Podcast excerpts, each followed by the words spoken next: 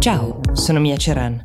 È giovedì 19 ottobre 2023 e questo è The Essential, il podcast di Will che ogni giorno racconta per voi l'attualità dall'Italia e dal mondo in 5 minuti.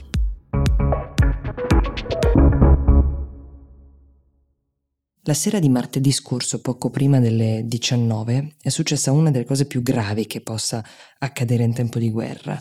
A Gaza è stato colpito un ospedale, l'ospedale Al-Ahli. Secondo quanto dichiara il Ministero della Salute palestinese, le vittime sono quasi 500 e feriti più di 300, ma oltre alla gravità della perdita in vite umane, è grave che da martedì ad oggi non sia stato possibile attribuire con certezza inequivocabile questo massacro di civili ad una delle due parti. Hamas, che per prima ha dato notizia eh, di questo fatto, ha parlato di un bombardamento israeliano. Israele, che da subito si è detta estranea ai fatti, sostiene che a colpire l'ospedale non sarebbero state le proprie bombe, ma dei razzi lanciati dal pieno centro di Gaza dalla jihad islamica e che, come è accaduto precedentemente nella lunga storia di questo conflitto, i razzi abbiano mancato l'obiettivo, che era Israele, per cadere direttamente sull'ospedale.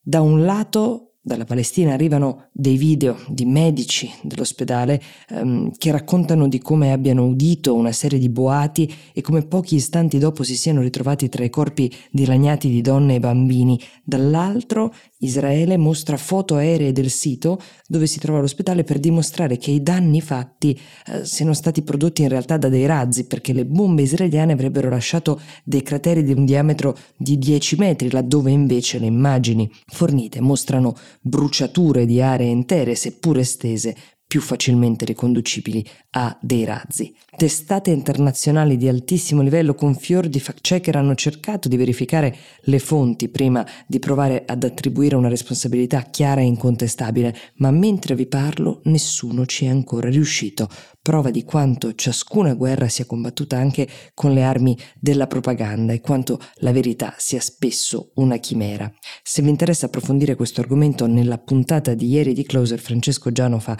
un'interessante analisi della comunicazione dell'esercito e dello Stato israeliano su questa vicenda, una comunicazione quasi tutta veicolata via social.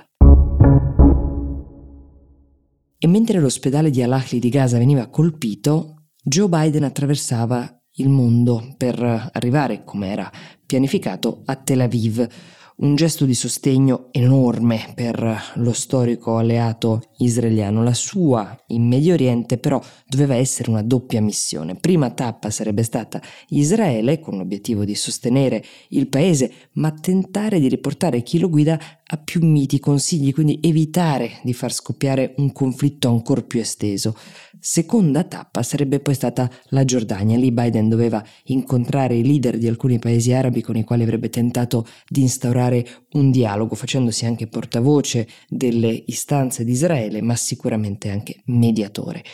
Quando la notizia dell'ospedale esce però tutto cambia, in molti paesi limitrofi e non solo, eh, anche in Occidente esplodono proteste e disordini, soprattutto nel mondo arabo sono proteste contro Israele e contro gli Stati Uniti, si vedono scene che forse ricorderete dagli anni post 11 settembre, bandiere eh, dei due paesi bruciate in piazza, scontri con la polizia, il viaggio del presidente statunitense si fa improvvisamente ancora più complesso del previsto. E il rientro viene anticipato. Ora, la diplomazia per fare il proprio lavoro ha bisogno principalmente di due elementi, il tempo e la fiducia il bombardamento o diciamo, eh, i missili caduti sull'ospedale di Al-Ahli a Gaza hanno tolto a Biden entrambi. Si è fermato soltanto in Israele e a Tel Aviv ha tenuto una conferenza stampa congiunta con Benjamin Netanyahu, densa di contenuti, primo tra tutti noi crediamo a Israele, questa è la posizione degli Stati Uniti, ma da parte di alcuni paesi arabi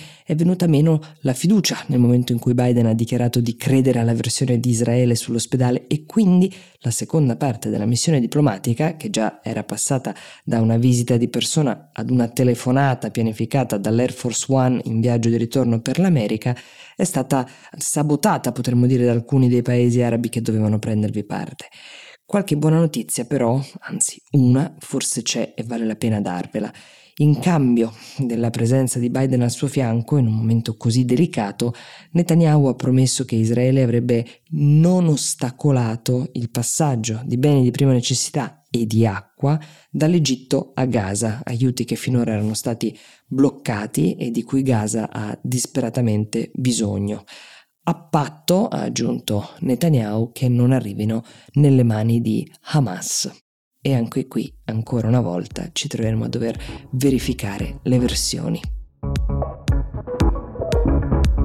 The Essential per oggi si ferma qui, io vi do appuntamento a domani e vi auguro una buona giornata.